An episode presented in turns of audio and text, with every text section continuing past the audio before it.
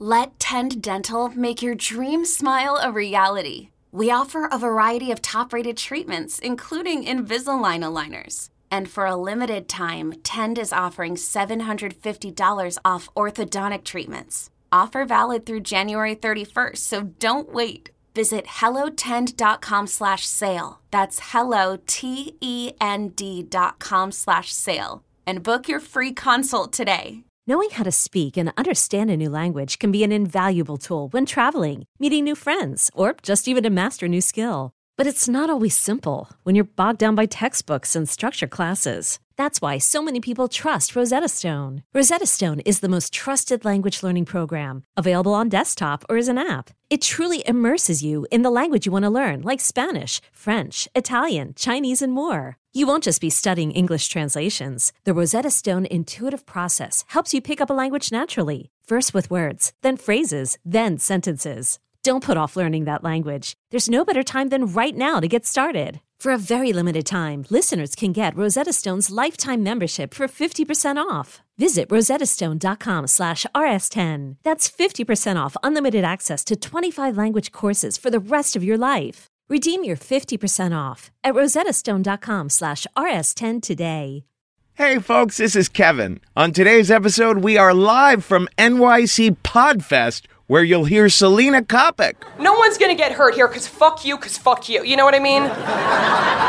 That and more. But first, a few words. Listen, if you haven't heard yet, postage rates are changing again. And you know what that means? It means the post office is going to be even more crowded now. That's why we use stamps.com. You can buy and print official U.S. postage right from your desk using your own computer and printer. Stamps.com always updates the postage rates for you automatically. And unlike those postage meter companies, Stamps.com never charges a fee to do that. So with Stamps.com, you get the exact postage you need for any letter or package when you need it. You never have to go to the post office again.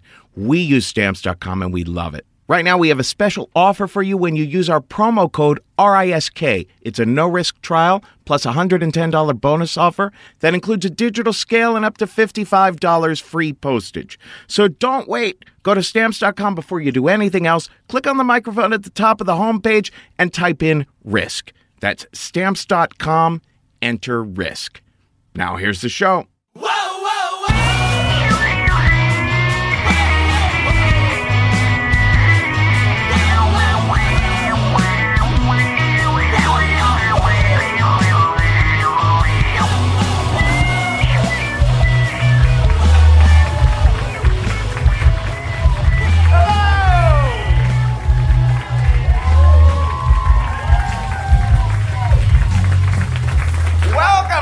So much, everyone. Welcome to Risk. How's everyone doing tonight?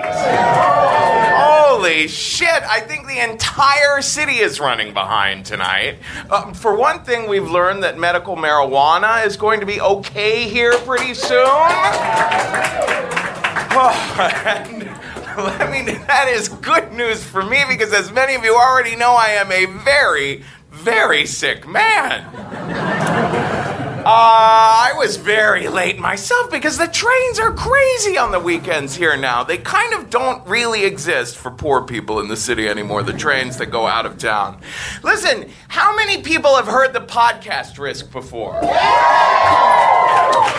Awesome. Great to know. Great to know. If you don't know, Risk is the show where people tell true stories that they never thought they'd dare to share. So it's not quite like an NPR kind of storytelling show. The theme of tonight's show is confession, right? And that's an odd theme for Risk because that's kind of like putting a hat on a hat, right? But I'm going to try something I've never tried before. You see, because when you do this storytelling stuff all the time, you kind of come up with like a greatest hits, like 12 stories or whatever that you pull out whenever when you're going to other towns. There's a story I told in the second week of Risk in 2009 that became kind of, you know, a little bit of a classic. I'm going to retell it tonight, but at the end, there will be a confession. another detail will emerge that will shed new light on this tale. So let's see how this goes. A lot of people don't believe it, but I kind of knew I was gay from like day one. A lot of people think, you know, kids don't know that stuff, but seriously, like, ooh, I think the first conscious thought I remember having was I was, you know, about three and a half or four years old. I was looking at the shag carpet in the dining room and just thinking to myself, wow, I really like boys' butts. and every other thought I've had since that afternoon has been pretty much that same one. But the thing of it is, is that Cincinnati is a town that hates sex. It's very, very afraid of sex. So in Cincinnati, it's not like homosexuality doesn't exist. It's like sexuality doesn't exist. So by the time I was 18 and ready to leave Ohio and come to NYU, I was so excited and very horny. I got to NYU my first week, and already I was thinking, when am I going to have my first hookup, my first gay experience? But the thing of it is, I really hadn't done any research on this city of New York. I didn't know anything about the geography or the history or anything. So I didn't know where gay men congregated. So one day I'm in the first week of school, just standing around the hallways of the musical theater department. and I hear two guys talking, and they're saying, Oh, you know what? You know where a lot of really good looking gay guys get together? Up on West 82nd Street. There's a bar where all the guys from Columbia go, and they're all really preppy and all that kind of thing. And I thought, oh my God, oh my God, I've got to learn where this bar is.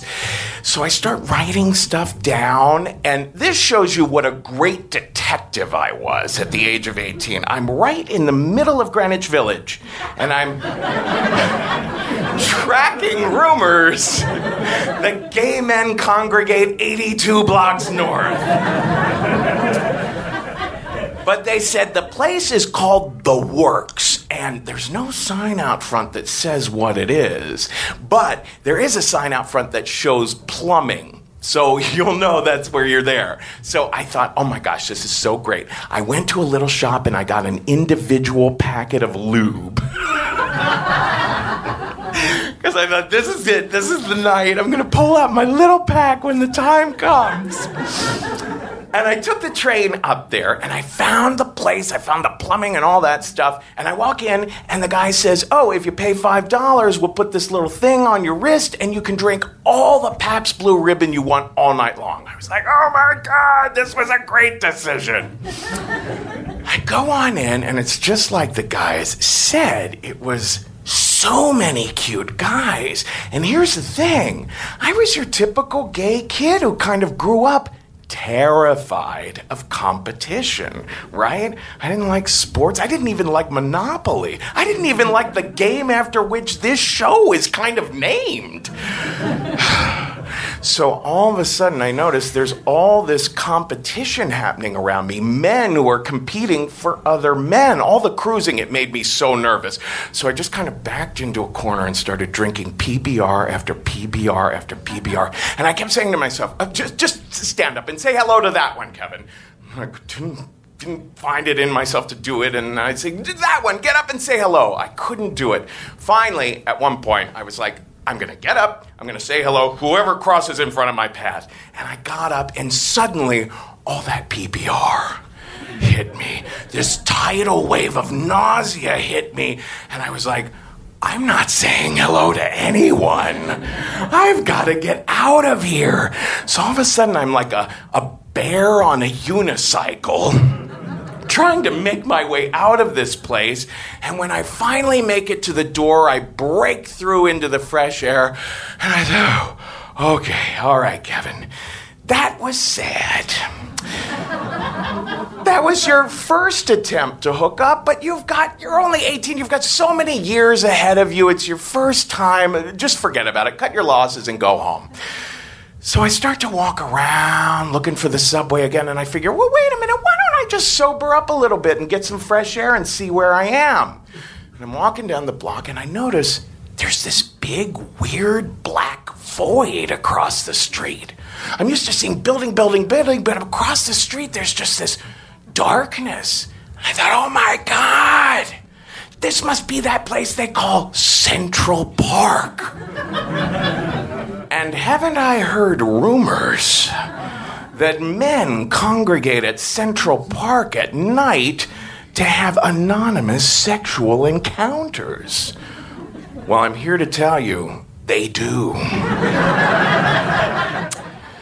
But that is at a part of the park called the Ramble, and I was nowhere near there. Nevertheless, I thought to myself, you know what? Any man who's walking in that park at 3 o'clock in the morning is probably either on his way to the forest sex party or coming back from it. So why don't I just look for that guy? So off I went into the dark, into the woods. Now, I have to have a little caveat at this part of the story because when I tell it to gay friends and straight friends, people react differently. My gay friends, they're all used to this kind of story because they have friends who have had tons of anonymous sexual encounters in weird places in public. And they're used to this story being of the comedy genre. My straight friends only know this kind of story from the news, and those stories always end with chloroform and a chainsaw. So at this point, I usually feel people thinking, oh my God, don't tell us you were murdered! I wasn't but it was almost as bad. About 60 seconds in, I was like, oh my God, I'm already lost. I already don't know how to get out of this park. And you know what? I don't want to get even more lost. And you know, if my theory is correct that any man walking at 3 o'clock in the morning in this park is either going to the Force Sex party or coming back from one, why don't I just wait for that man and that man alone and we can have our own little party together? I don't need to get to the big party. I only need one guy. So why don't I just park myself in the bushes and wait for him? And then I figured when I saw him coming, I'd just shimmy the leaves of the bushes. and surely he would then see me and think, oh, what? It's another man in the park. Time to whip our dicks out. so that's what I did. I parked myself in the bushes ready to shimmy. And sure enough, after about 10 minutes, a guy, I see this male figure coming down the walkway in the fog. And I look closer and I'm like, oh my gosh, he looks like he's wearing really nice clothes, like maybe Brooks Brothers suit and a really nice briefcase. It's an odd way to dress for the Forest Sex Party. Looks like he might just be coming home from work. But I was like, oh, he might be the only guy I see. I better jostle these leaves. so I jostle the leaves, and he stops. He takes a good look, and he clearly thought, the fuck is this bozo doing in the bushes? And hightailed it out of the park. Now I thought, all right, Kevin, before was sad. This is pathetic. You're waiting for just anybody in the bushes? Listen, call it a night. Just give up. You, have got to get a better game plan together. So I was like, all right, all right, I'll go back to the subway. But you know what? Before I do that, maybe I'll just take a little bit of a rest. Maybe I'll take, you know, the weight off my feet for a minute. So I just laid down for a second in the bushes. And about an hour and a half later, I came to again. And I was like, where'd the. Oh, oh, oh, oh, yes, I'm, I'm in Central Park. Uh, I started to stand up and I noticed that it was kind of wet and cold under my feet. And then I looked down and I noticed someone had stolen my sneakers. Someone had taken my sneakers right off my feet. I don't even know how they found me in the bushes in the first place. But they had and they had absconded with them. I always like this part of the story because I get to say absconded. So now I'm thinking, you know what, Kevin?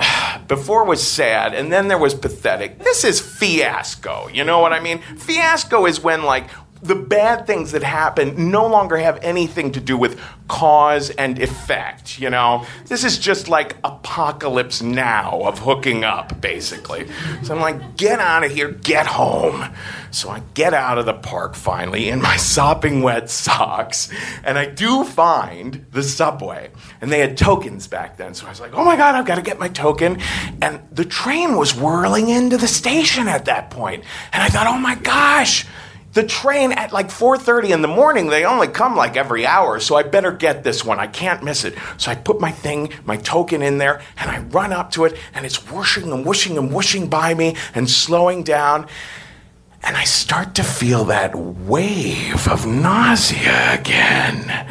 And the train slows entirely and i kind of lean against the door and it goes bang bang and it opens up, and I explode with vomit into the tray.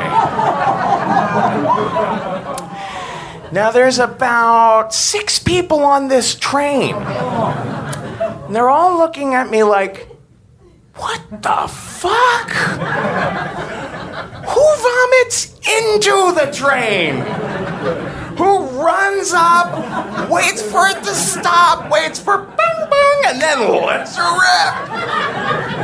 But I was like, oh my god, no, I have no time to be self conscious here. I better just jump on or I'll miss this train. So I jump on, momentarily forgetting that my feet are wet and only in socks, and I go swoop! And then bam! Down in my own mess. And now the six people on the train are at the other end of the car. And I thought, well, that has got to be the cherry on top. And all I could think to do was wave at them, like, hello and good night. now, here is the confession. That is the story that I've been telling all these years. That's the story that I told on the second night of Risk ever. But even though we call it True Tales Boldly Told, there is a bold lie right in the middle of that story. Because the truth is, I blew that businessman.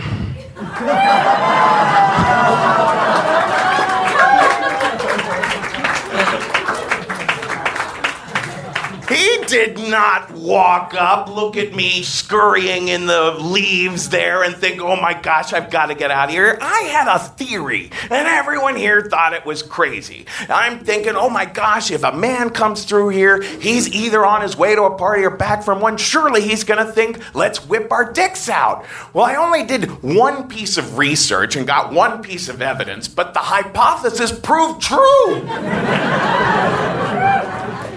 he saw me wiggling in the bushes and he stopped and he was like, What the hell?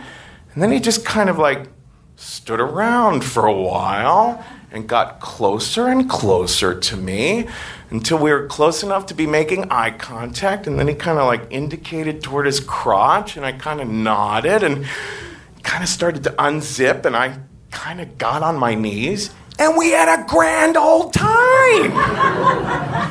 And then, of course, I took my nap and got my shoes stolen. But the thing of it was, in those first days of risk, I wasn't sure if the audience could handle it. I was still feeling it was too risky myself. But you know, we're in our fifth year now, and by this time, a lot of you have probably heard the episode Kevin Goes to Kink Camp. So, by this point in the series, I've been tied up and peed on and screwed by a woman with a strap on. I figure everyone's ready for the truth about what happened in Central Park that night.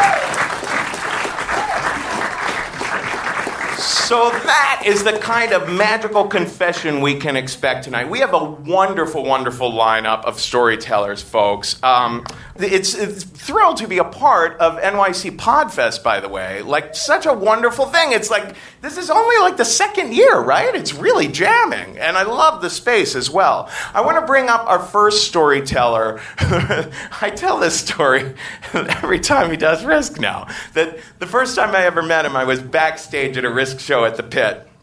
And I was listening to the storyteller on stage, and no one's allowed backstage except the storytellers. But all of a sudden, I get this nudging next to me, and I look over, and it's this kid, and he's like, I want to do this show. so I was like, all right, just email me. and he has, and he's been wonderful. He is a fantastically talented stand up comic. He also writes for The Atlantic, I just learned. Please welcome to the stage Alex Edelman. Hey. I thought I was second. Yeah, there's peppermint. All right. That was gross. Sorry. How are you? Good. All right. Uh, I have uh, I've blackmailed people for secrets. Uh, I like traveling a lot. I like airports. I really like airports. Uh, like I, I do layovers. do you know what I mean? Like I'm a fan. Like if I book over the phone and they're like, "Is there a layover? Do you mind?" I'm like, "I prefer it." And uh, because in my mind, airports are always these great places where people they're all going to different adventures and vacations and business trips, and in reality, it's just like five Hudson News and a Chili's. but in my mind, I love every airport. I like the dumb named airports like Sky Harbor and Phoenix, and like they're the dumbest name for an airport. Sky Harbor is just another way of saying airport. Sky, air, harbor, port, airport, airport. my favorite airport to fly through is Dallas Fort Worth Airport. And in Dallas Fort Worth Airport, my favorite terminal is Terminal C. Terminal C sees 32,000 people a day. 32,000 people a day. For those 32,000 people, they have four electrical outlets. Last time I flew through there was 2010 and I had all my stuff with me. It's coming from three months in LA. And if you want to find young people at any airport, go to the electrical outlets. Because that's where we're charging our phones. And that's where we'll spend most of our layover complaining, along with 50 other strangers, about how lonely it is in this airport and that there's no one to talk to. And I have all my bags with me, and I realize something as I'm waiting for this outlet. I pull out of my bag a power strip with eight outlets. and immediately, I was the most popular of the 32,000 people that come through Dallas Fort Worth on a daily basis. And I was with another person, and I think maybe the first person to come up and ask if she could charge her phone was cute because he said, Sure, you can charge your phone, but you need to tell us something about yourself. So, which is a cheesy pickup line, I'll grant you. And given that the window of success of hooking up with somebody in an airport can be anywhere between 15 minutes or three hours at maximum. But this was sort of a thing. Everyone who came up, we asked them for a secret, for like, just something about themselves. But we would egg if it wasn't fun. And most, here's what I learned, by the way um, Texans, incredibly boring secrets. They'll tell you anything. They're open books, but they're shitty books. The books are all less than five pages, not fully colored in yet, and about people who don't read books.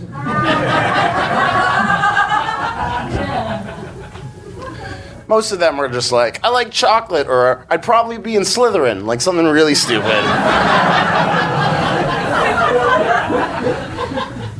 and then occasionally we get someone who's like, peroxide blonde housewife from some part in Texas, and she'd be like, I like anal, just like to shock us. but, we, you know, it actually created a conversation because airports, you learn, uh, people are different people in airports. Like extroverts become introverts, introverts become, because fuck it, you're never going to see them again. And so we're meeting a lot of these, you know, pretty vanilla single servings, but like, um, we're sitting there, and then all of a sudden, this round of applause starts rippling through the terminal. And I look up, and it's a platoon of soldiers marching in formation down the middle of the terminal. Everyone's standing and applauding. It's Texas. It's a reflex. Everyone stands up and they just applaud like you would for the national. Of course, we stand because you know these are soldiers, and and they break off uh, when they get into the terminal, and they come over to the outlet.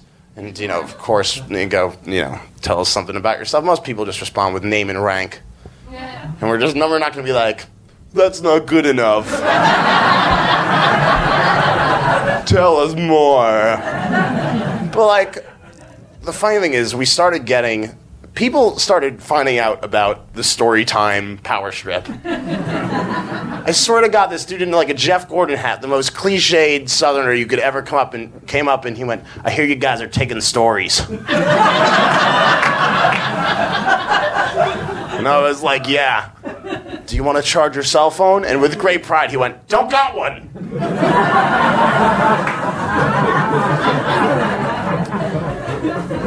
But he had a story. he would have been in Slytherin. No, I'm kidding. I'm kidding. Um, it, was, it was something bad. But, but uh, one of the soldiers comes and he plugs his in. He told us something about himself. And as far as it went, it was pretty interesting. I don't remember it exactly. The next guy comes up, also a soldier. He didn't even say anything. He just was holding the phone, holding the charger in his hand. he sort of presented it. And I went, all right. And the other soldier on the outlet went, nah, that's not how this works. you have to tell us something about yourself. And the guy said something really boring, like, I like the Mets or something like that. And I was like, all right, go ahead, proceed. And the other guy went, nah, that's not the most interesting thing. Tell him the real interesting thing. They were in the same unit at Ramstein, Ramstein Air Force Base in uh, Germany. And he said, tell him that thing. And the guy went, come on, dude. And he went, no, tell him about cheating on your wife. And so now, like, the chocolates and the Slytherins are, like, really fucking. oh my God. And I went, You cheated on your wife? And he went, Yeah, it was someone in my unit. And I was like, There were women in your unit? And he went, No. so, of course, everyone, the funny thing is, people start now melting away. There are no more fun. This is the middle of Texas, and someone just admitted a soldier who they've applauded for is now admitted to like a gay thing. And it's become this real. It, it's just me and him. His, his name's Mike. He's from Boise, and uh, he's flying home to Idaho. And I ask him, like, "What are you going to do when you get home? Have you told her?" He says, Nah. I said, "What are you What are you thinking of doing?" And he pulls a stack of napkins out of his pocket. Napkins. The only detail I remember is that his handwriting was real bad, and that they were Delta napkins. And he was looking at these things, and he was. T- and we talked for about an hour between 45 minutes and an hour until I went, Are you going to miss your plane? He went, Shit, I don't know. I might have already it was a really like impressive kind of moment because you know everyone else it, it, be it, the point of airports is supposed to be transient and trivial but it's a very permanent thing for this guy for me it still was this is a story i tell on a podcast but for this guy it was a major life event and i went home not really feeling the weight of this massive secret from the airport and then about a week and a half later i get an email It was back when i kept my email address on my twitter page now i don't uh, he had remembered my name, and he sent me an email. And the first sentence of the email was, I thought you might like to know. And I remember reading the email and getting to the end of it and just being pretty stunned. And, uh, and it was, it, I mean, for this guy, now for me too, I guess, it is kind of, a, you know, a momentous secret. And, you know, secrets like that usually stay in airports. All right, guys, thanks so much for having me. I'm Alex Edelman.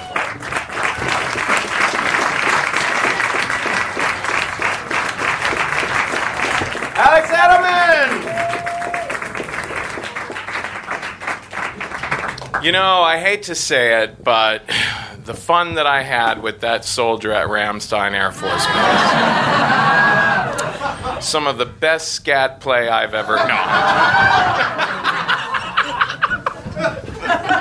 I kid, I kid.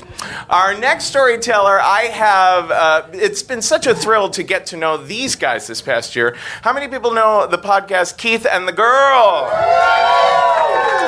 Listen, I mean, I remember how they used to always call Lou Reed the godfather of punk or something like that. I always think of Keith and the Girl as being like, the godfathers of podcasting because these guys have been doing it since, I don't know, 2005 or something, 2004 maybe even. And uh, they have just put out a book, The Ultimate Podcasting Guide. So check that out. I was telling them I think I'm going to check it out myself. And first, I'd like to bring up the girl of Keith and the Girl. Please welcome to the stage, Chemda!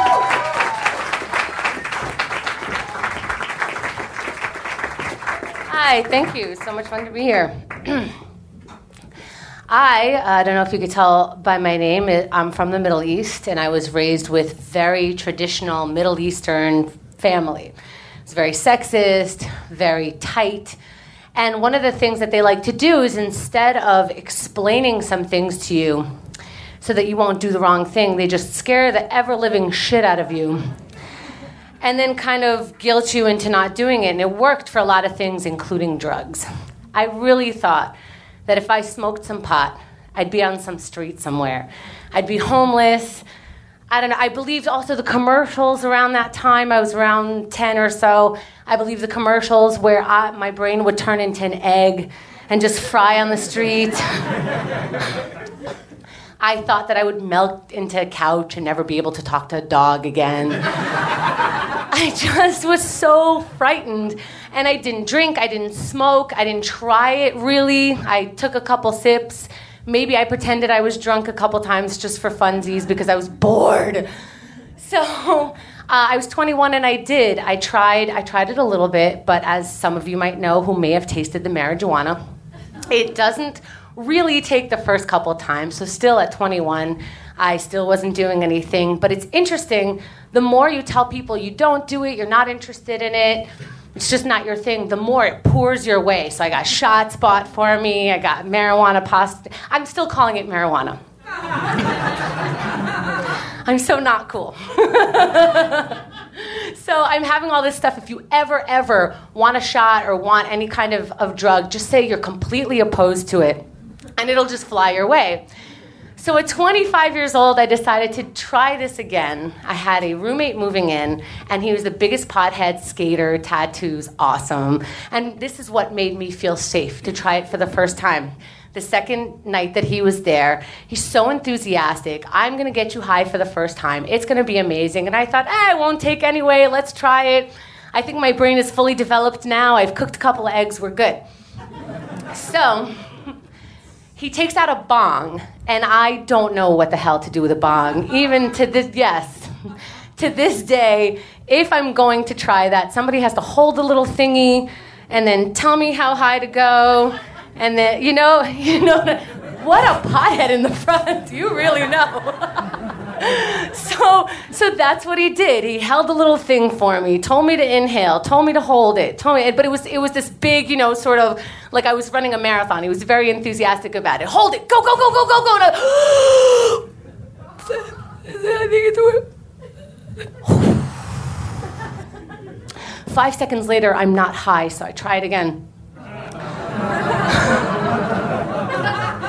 yes, you are right to murmur. So I tried it again, and I tried it again, and I tried it again, and I never held my breath for so long ever in my life. And I was like, see, it doesn't whoa. and I feel it like, you know, in a video game where you sort of power up, like, I feel, yeah, I feel the high coming from, I don't know, my vagina somewhere. I feel it coming up, and I'm like, fuck, I'm getting high! and I'm freaking out. I'm just like, holy shit, this is it. It's coming. I could feel it. It's like, I don't know, am I gonna vomit? What's happening? And and I'm as I'm panicking, I I've watched enough TV and enough movies that you can give yourself a bad high. And so I try to calm myself down. I'm just like, we're cool. Don't give yourself a bad high. I'm just sort of breathing, and then I fall into that haze. And then um, I made a complete fool of myself. I thought that we were having a lot of fun, but my roommate, we'll call him Evan because that's his name.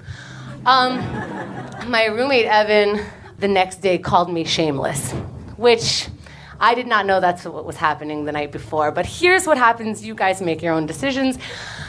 I decided that Evan was on TV because that's what my brain was doing. But in order for in order for me to really see the program, I have to be right here on him. And so I would go right up on him and I said, "You're on TV." No, no, seriously. No, it's amazing. and I think I told him a story about what he's doing on TV, blah, blah, blah. And he just, I didn't know at the time again, but he was just like, get out of my face. So I decided, you know, the movie was over and something else needs to happen. I was wearing a wife beater at the time, no bra. And I was the Hulk.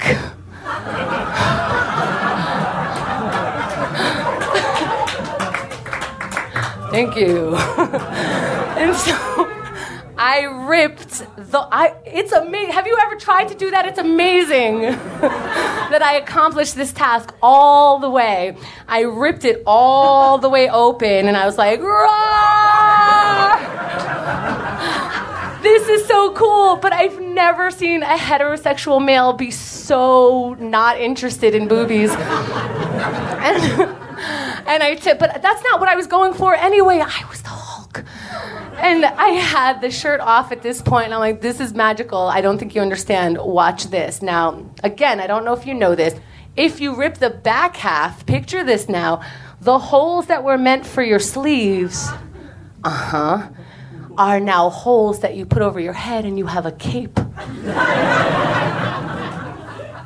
and not just one cape, there are two sleeves. Evan had to wear a cape also. We're superheroes. We're high. This is what you wanted. So we are in capes, and he is so fed up. There's a formula in his head that he thinks will work, and it did. He, what he did was he put on the movie Half Baked, and I'm like, I will finally get it! So excited. And then, what a, I'm so mad at him to this day. This is, he put a Costco size party mix potato chip cheese doodle pretzel, you know the kind? You do. So he put it he put it right in front of me and I took the first bite and I was like, How did I ever underestimate Doritos my life? And I just I I was eating like did you know about this?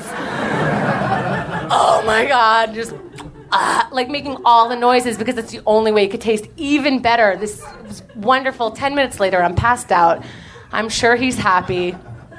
Again, he called me shameless the next day, and I decided maybe weed wasn't for me. I thought we were having a nice time, and it turns out I'm an asshole the whole time. So I never let anyone pass the joint to me, never happens again. Cut to about five years ago, I start dating a pothead. Pothead's name is Lauren. Hi, Lauren. and so Lauren says, We should smoke. And I said, I've been here before. You don't want any of it. I was called shameless. Here's the story. You don't want it. Believe me. Lauren goes, Yeah, I think we'll be okay. All right, you asked for it. We're going for it again, everybody. Capes to be made. Let's take it out. So I smoked some weed, and I like seltzer, and there was a seltzer bottle and I blew the shit out of it. I licked, I was thorough. if you ever see bubbles in a seltzer, you will remember me now. Just open the seltzer and know that I did that. So, uh, the next day I said, I'm really sorry. I know what you want to say. The word is shameless. Here it is. And Lauren goes, I love you so much. That was the hottest moment in my life. We are engaged to be married. yes. I've never been more happy.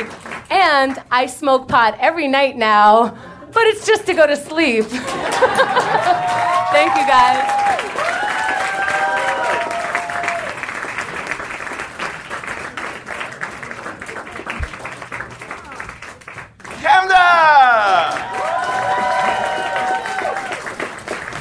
So awesome! I love the uh, the crowd instruction. You are right to murmur.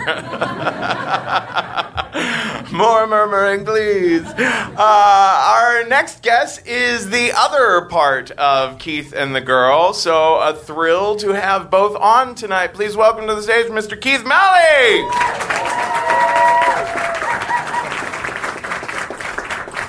Thank you. Thank you very much. I have uh, two stories, and you know, I could uh, tell you either. One is I'm the guy with two penises, or I could tell you the story about how last night I literally murdered an innocent person. So, by round of applause, what story would you like to hear? The story I, I will tell you does have to do, I don't mean to tease, it does have to do with penis. Has to do with my penis. And the day I broke my penis. And it's not, not as simple as like you would think, like, oh, did you break the bone in your dick? There's not actually a bone in your dick. They say bone or it's blood. I know I blew somebody's mind. Mine was.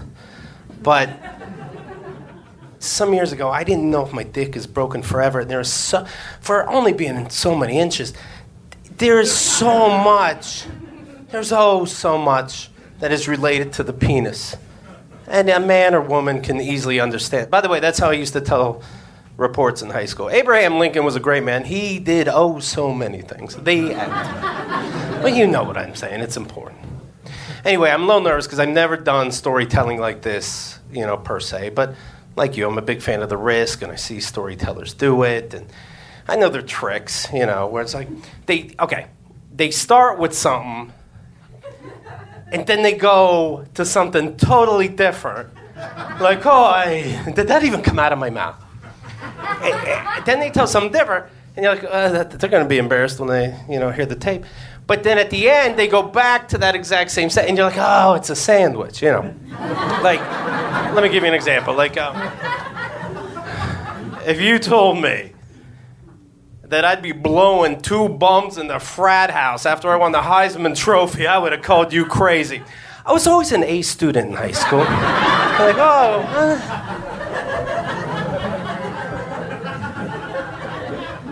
I certainly never expected to celebrate anything by shoving a pound of brie up my own asshole. Visiting the parents during Christmas is daunting. Anyways, had a rash on my penis that just came out of nowhere. And I, I, I was so scared, and I'm, you know, I'm Googling it, I'm looking things up, and nobody seems to have had this problem. I mean, WebMD, I had AIDS and cancer, but n- nothing normal taught me anything. And I was so scared. So I go to the doctor, and a real doctor, not a free clinic, because I've been to a free clinic. I, I went to when I went to a free clinic. It was just for the yearly checkup, see if there's any bugs down there. It doesn't matter how how careful you are. If you go for the checkup, even if it's routine, you get nervous. You can be a virgin. You're still nervous. Something's up. You know, like the doctor's going to say to you, uh, "We have good news and bad news. The good news is, uh, we're going to name it after you." The bad news is you have a case of the mallies. Mm, doctor, what is this? So uh, I go into the free clinic, and the guy goes, "Okay, uh, second shelf, get the paperwork. Third shelf, while you're there, bring me the remote control to the TV." so I give him the remote control, and I go, "Are you a secretary, a nurse?" He goes, "No, I just come here a lot. I know my way around." Another guy is leaning against the wall, and he's on the phone. And he goes, Listen, you fucking punta bitch. I'm dripping ooze and I'm fucking itching all over. Fuck you, you cunt. As he's talking, a patient, a woman comes in and she hears everything, you know, punta, cunt, dripping ooze. It doesn't matter. He blocks the phone with his chest and he goes, Hey, you looking good, baby boo. she blushes and says, Oh, thanks, that's sweet, boo. It's a clinic. Then a guy goes to me, he goes, Hey, you're in my seat. now, some people, they seem like they live here, so I'm not gonna cause problems, but I'm so close to being an asshole. Like, oh, is your name on it? I grab my coat, I see behind me, carved in the seat, Jamal. I'm like, oh, okay, all right. It is carved in. The guy that I gave the remote to, he goes to turn on the TV. It's in a cage, you know. and they're playing some abstinence video from like 1965. Like, you know, the only way not to get a disease is to be abstinent. And even then, you can't tell nowadays. And so he's about to change the channel, but on the bottom of the TV screen, it says, do not change the channel under any circumstances. As he's about to change the channel, the nurse walks in and goes, no, and points to the TV. Under no circumstances, he says, but Betty, I just been told I got AIDS. She points harder under no circumstances. You're not the first. So no free clinic. So I go to regular doctor. I could have just started with that. That's the point. I go to a regular doctor. See how I tricked you? I thought was, you thought it'd be about free clinics. It's not at all. so I go to a regular doctor and I say, you know, I have this rash on my, you know, dick. Uh, I don't, I don't know what's wrong. I, true story. He goes, uh, let me get the magnifying glass. I'm just joking. I got Patch Adams. Okay. So, so he looks at my dick and he's like, okay, it's like jock itch, but a little worse. It's okay. I'm going to give you a prescription cream and you're going to be fine which is good news, but it's just why, why is everything prescription? If your dick is fine, you're not messing with strange creams for fun. Let's see what it does. So I go in and I give my prescription and I go, okay, I'll take that, please. And they go, you know, this, this uh, elderly gentleman, and he says, hmm, it's a cream. And I go, yes, and I will, I will take the cream. no, son, no. It's for your penis! I will, I will give you money for what you said. No, no, no. The cream is for your penis! And there's like three, three lines of uh, like Duane Reade and, you know, in the aisles. I'm like, what's that, cream? I think it's for his penis. A cream for the penis, you say.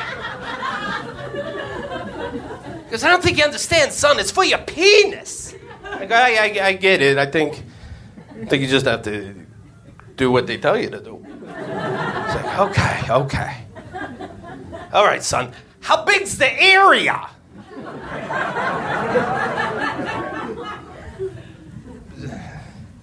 like, like as big as it says it is on the paper? Son, I need to know how big's the area on your penis? And I go, I don't know. You know, it's like it's like this, but then sometimes it's like this. It's like you're looking at me like I'm an asshole, but I that the area gets pretty. I don't fucking know. He goes, all right, all right. Here's the cream. He gives me the cream. Doesn't work. Month later, I'm back at the doctor's. All right, doctor, cream didn't work. They go, that's what I expected. We're uh, right on schedule. I'm gonna give you a pill, $165. That's gonna wipe it right up. I'm like, all right, fine. So it's worth it. I take the pill, doesn't work. Come back a month later. And I go, Doc, this isn't working. It's been months now. My chick's starting to take it personal. Did I tell you, oh, so much things are related to the dick doctor? Oh, so many things. So he, he goes, okay, uh, we're right on schedule with the pill not working either. $2,000, we're right on schedule. I have a, I'm going to give you a cream and I'm going to give you a pill, and that's going to do it. And I go, doctor, we gotta, we, there's something else we gotta do. This is ridiculous. And he goes, okay, you take the cream, you take the pill. If it doesn't work, you come back a month later, and we're gonna cut off a piece of your dick. I'm like, this is some bedside manner, right? So, and he goes, he goes, relax, relax. We're gonna cut off a piece of your dick, and we're gonna send it to the scientist, and they're gonna tell us what's wrong. I'm like, well, you're missing a fucking word in there. Dick skin. You're gonna cut off a piece of dick skin. And he's like, okay, easy, all right. Somebody went to school for this. It's, I'm like, doctor, it's a biopsy. So, and, and you know what? As freaky as that is, I'm into. I'm so frustrated. I'm in tears often. It's it's so. Thank you. One moment. We'll go around the room. Thank you. Oh, well, it is what it is. but it, it's it's debilitating and it's so sad and and yeah, you're gonna cut off a piece, but okay, maybe it grows back thicker. You know what I mean? like shaving. They're the scientists. So I take the cream, I take the pill, it doesn't work, I come back. They go, okay, no problem, right on schedule. There's a new cream on the market. And I go, doctor, we gotta take drastic action. let's cut off a piece of my dick skin, send it to the scientist. And he looks at me and he goes, You want me to cut off a piece of your dick skin? You said it! I didn't say it, you said it. I wasn't watching TV and they said, Ask your doctor if cutting off a piece of your dick skin is right for you. You said it, freak! Don't turn it around. So they cut off a piece of my dick skin. I never got the results. I've been seeing doctors throughout. Nobody has an answer, and I'm just disgusted at going. I'm like, that's it. I have no more dick. This is the life I'm gonna live.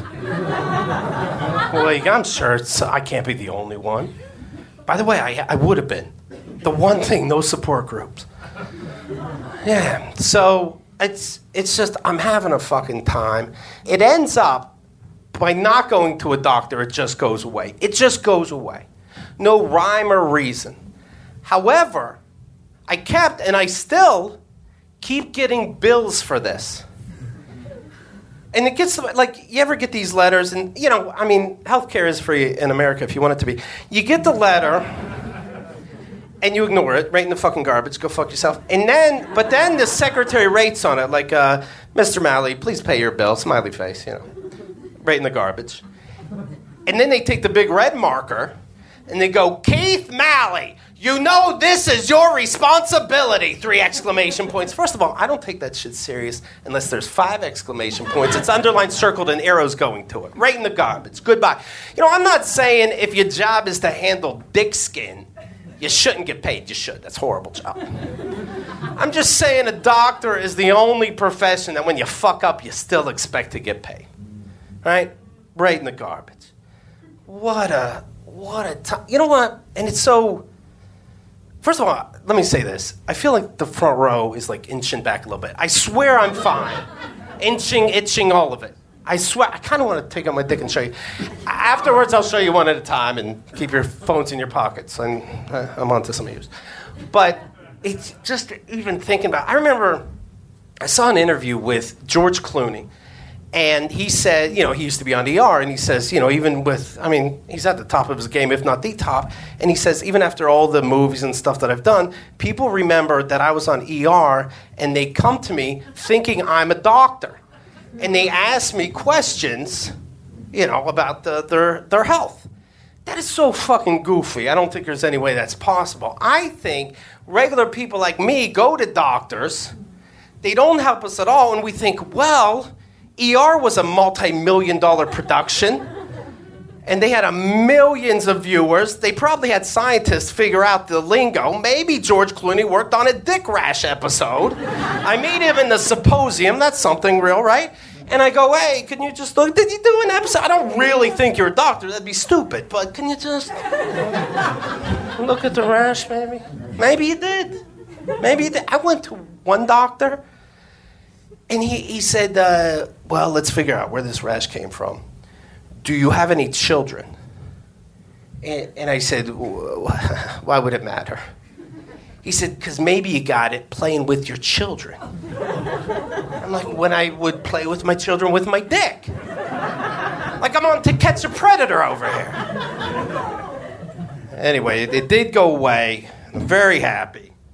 I remember I celebrated by shoving a pound of brie up my own asshole.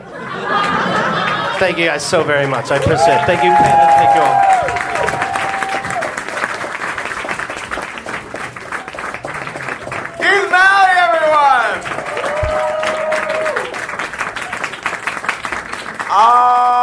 Right, we have one last storyteller for the night. She is a favorite of ours. We love having her on every time. She is a fabulous storyteller around about town. Please welcome to the stage Selena Coppock.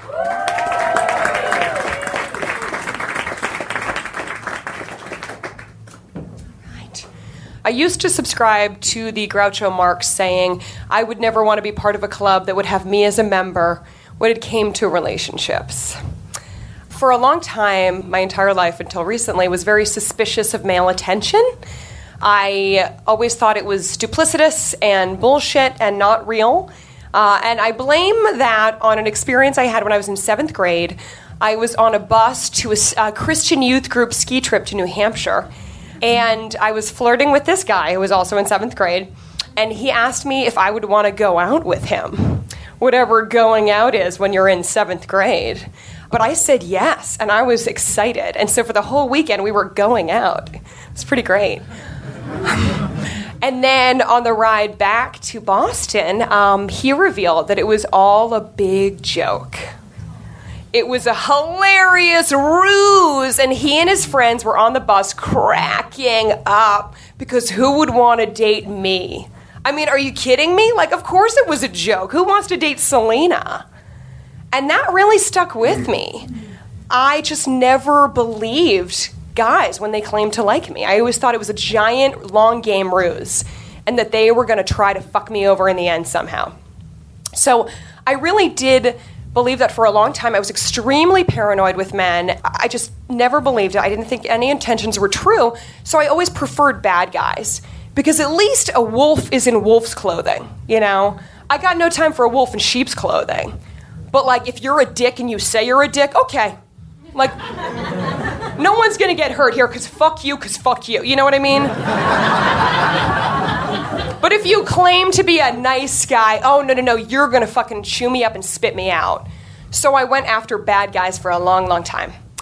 And my confession is that that paranoia and distrust of really good guys prompted me a couple years ago to really eat this guy alive. A really nice guy, and I fucking ruined him. Oh, yay. So, a couple years ago, I was at an open mic. I'm a stand up comedian, I'm a storyteller. And I was at an open mic with a bunch of pals, and I was just sort of bitching about dating. And I was describing my type, which is like husky, fucking man's man, you know, like beard. Um, and uh, ideally, a com- like a guy who appreciates comedy, like knows what Mr. Show is, but doesn't do comedy, you know, like perfect, ding, ding, ding and also, of course, loves Guns N' Roses and old school rock. So I'm chatting about this, and this guy, sort of friend, acquaintance, comedian friend of mine, was like, Hey, you would love my brother Bob. You guys would be great together. He is everything you're describing. So I do a little Facebook research, and Bob is like kind of my type, but like kind of tiresome. And like you can already tell just from the photos, I was like, a little tiresome already like in every group photo of this guy, if there's a whole gang of people all like smiling for the camera, in every photo, Bob's looking off like he's shocked. And that's hilarious. But it gets tiresome real quick.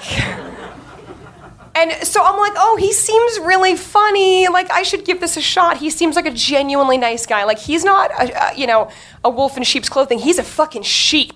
Like, wicked sheep, you know? but but there and, and he was my type in so many ways like he was husky which i really liked but i tend to prefer husky in like used to play hockey or football in childhood and then like kind of let themselves go you know yeah which it's like hot shit i dig it yeah but he was husky in a way of like always hated gym class you know like uh. you know but he, he was very funny and uh, and he, he was really pale skinned, which I am a self hating Irish woman. Oh my God. Like, I like olive complexion guys. Like, I so prefer that. Like, when I used to watch Chips Patrol, I loved Ponch, you know? Who didn't love Ponch? Everyone loved Ponch. No one liked John. But so he, he really didn't align with a lot of the things that I liked, but he seemed so nice. So I was like, you know what, Selena? Oh, like, go after a nice guy who is straight up for real nice. So uh, we started corresponding on Facebook, and the messages were so damn funny. Oh my god, like all we would do was like write funny jokes to each other and then quote Guns N' Roses lyrics to each other, but like in conversation. So I'd be like, you know, I believe that Axl Rose is a mean machine, but I've got a problem with his assertion that he's been drinking gasoline. and like, it was like so dumb, but like, we would write these like stupid Guns N' Roses things back and forth to each other, and it was so much fun. So then we started going out and having drinks together. And it was so platonic. Oh my God, it was so platonic. But I wanted it to be romantic. I really wanted to want him. And so I did the three bear test many times. And the three bear test is a test that I have whenever I am hanging out with a dude and it feels really platonic, but I want to know if there could ever be a chance. I drink three beers on an empty stomach. And, uh! Um, and if I don't want to fucking crawl across the table and shove my tongue down this guy's throat, I know that I will simply never want to be intimate with him. It's kind of like a good little indicator, you know. So I did the three beer test time after time after time, and he kept flunking it, and I was like, oh, I want to want you, you know. But it just wasn't working. But he was so damn nice, and so I was like, you know what, Selena, just f- do this. Go for the sheep. Be with a nice guy. So we were hanging out for a little while, um, and he was so lovely. At the time, I was working on uh, the Sex and the City bus tour. I don't know if you guys are familiar with that tour that is supposedly ruining the West Village. Fuck you. But so I was a tour guide on the Sex and City bus tour, which for the uninitiated is a three-hour tour. Um, but we don't we don't bring coconut bras. But it's a three hour tour where we go all over Manhattan, and it's mostly women from the Midwest and women from English speaking countries uh, in the UK and Europe. And it's like 99% women, 55 ladies on a bus, three hours cruising Manhattan, seeing where Samantha fucked that guy, where Charlotte bought the rabbit, you know, like cruising. It is a lot of fun. it's a lot of fun. And literally, no one from my friends or family ever rode on the tour when I was giving it. So when Bob wanted to ride on the tour, I was like, fuck yeah, this is great. So he came on the tour and sat right up front. And my, you know, you know, I sit up front because I'm the tour guide, and he would sit next to me.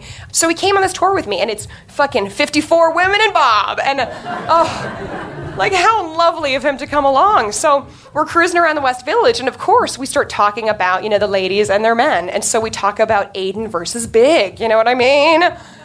And, you know, Big was this bad guy, just like bad news. You know, like he cheated on Carrie with his fucking second wife, you know, the beige situation. Like he cheated on his wife with Carrie. He was so unemotional, he was so unavailable to her. And he was such a bad dude, but she fucking ends up with him, you know? And then there's sweet Aidan, who's this lovely carpenter, and like the two damaged woods come together, you know? Like, he's so awesome. And she fucking eats him alive, you know? Like, so I'm on, the, you know, and I'm making jokes, and I was like, you know, Aidan was just too nice. Like, a guy like that, I would fucking chew him up and spit him out. And as I say that, these 54 women are just cackling and clapping. They're like, yeah! And I look over at Bob, and he's just horrified. and I wanted to be like, I'm gonna eat you alive, run! But I didn't. I had invited him to a wedding of my college friends who were getting married in Hoboken, and I had invited him, and I was just really psyched to go with a guy I was seeing because I set up the bride and the groom because I'm really good at that for everyone else. Um, I was invited to the rehearsal dinner, but without a date. So I went over to Hoboken that Friday night for the rehearsal dinner just solo. And it's 30 dudes who I went to Hamilton with, and they're great guys, and we're partying really hard and having fun. And I end up sort of hitting it off with this one guy, Chris, who went to college with me. And he is fucking bad news. Like, I know he's bad news. He got kicked out of my college, super fuck up, but super rich, which I also think is gross. Played soccer, olive complexion, really witty, just like, oh, you're such a bad idea. And we get really drunk, and he and I end up going back to his hotel room in Hoboken and making out, G rated hookup, but nonetheless, a fucking, you know, I mean, shitty, super shitty of me. So I wake up the morning of the wedding and I'm in his hotel room and I'm like, I, just FYI, I'm coming to the wedding in a couple hours with a date. So don't be weird. Bye. oh, God. so I go back to Brooklyn, I shower, I put on my dress. Bob shows up for the car service and he's so excited to go to this wedding and he's so lovely. Oh, God. So we walk into the um, church in Hoboken, arm in arm, and Chris must have forgotten that I had warned him that I would be bringing a date because Chris, the groomsman's just like, er. And I'm just acting like everything's fine, walking in with Bob, and I just think to myself, like, God, Selena, who's the bad guy? It's you. It's me, you know? So I spend the entire reception avoiding Chris, the groomsman, and hanging out with Bob, who spends the entire reception posing for photos in which he's staring off. I'm just like, stop doing that. and then doing his patented passed hors d'oeuvres move, which he loves, which is that whenever there's passed hors d'oeuvres going around, he always says, let me try one of these bad boys. and it's funny on time number one or two or three, even. But times five through 15, I'm like, oh my God, stop. I'm just, oh, it's just so tiresome. I just got no love for this. So, right after the reception is over, I'm like, let's go back to the hotel room and we just go to sleep. I'm just, I want this day to be done so badly.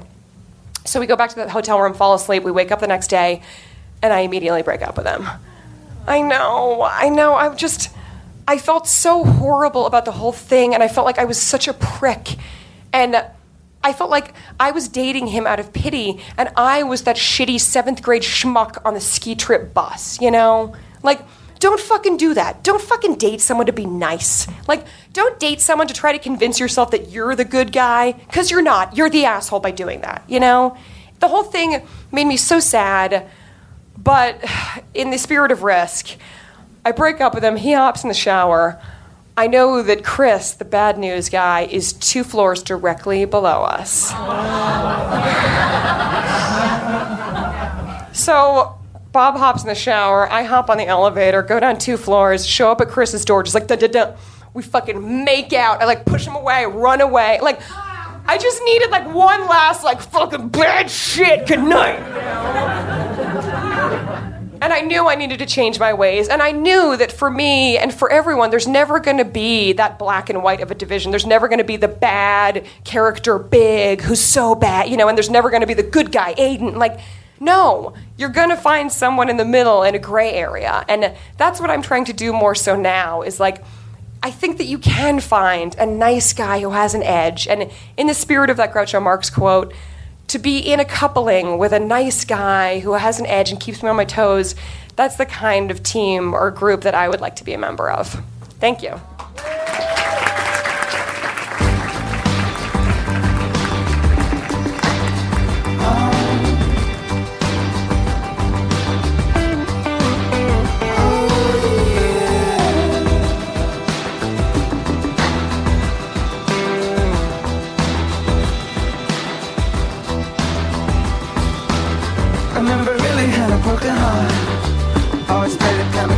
Chest.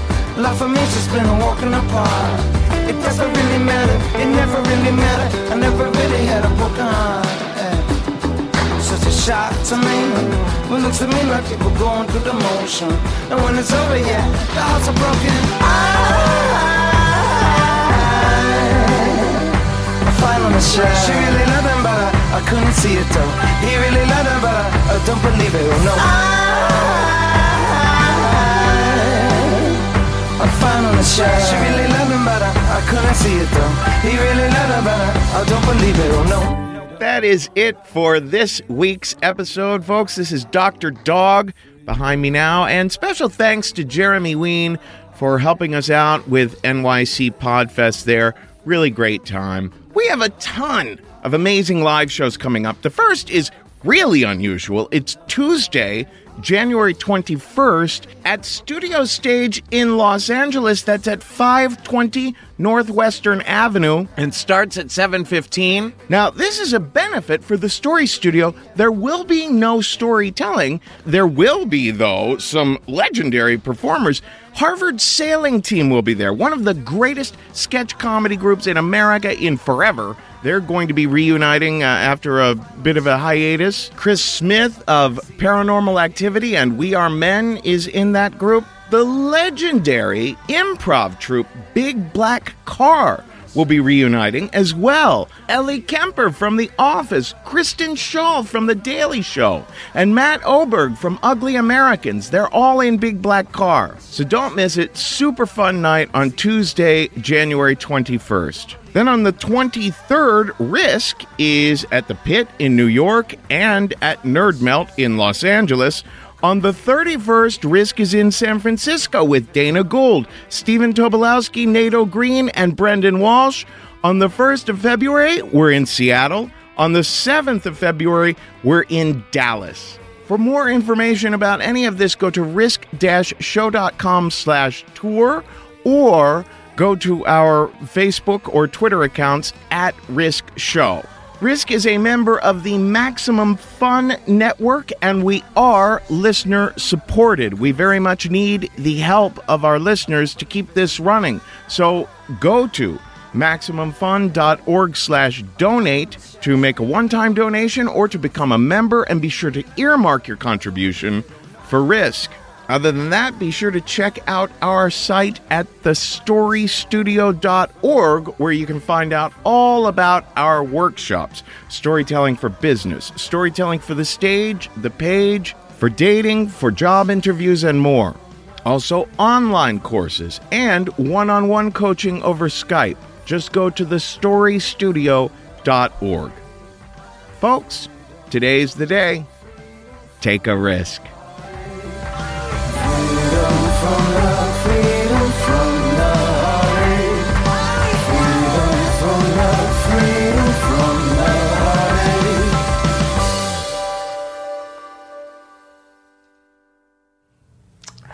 I blew that business, man.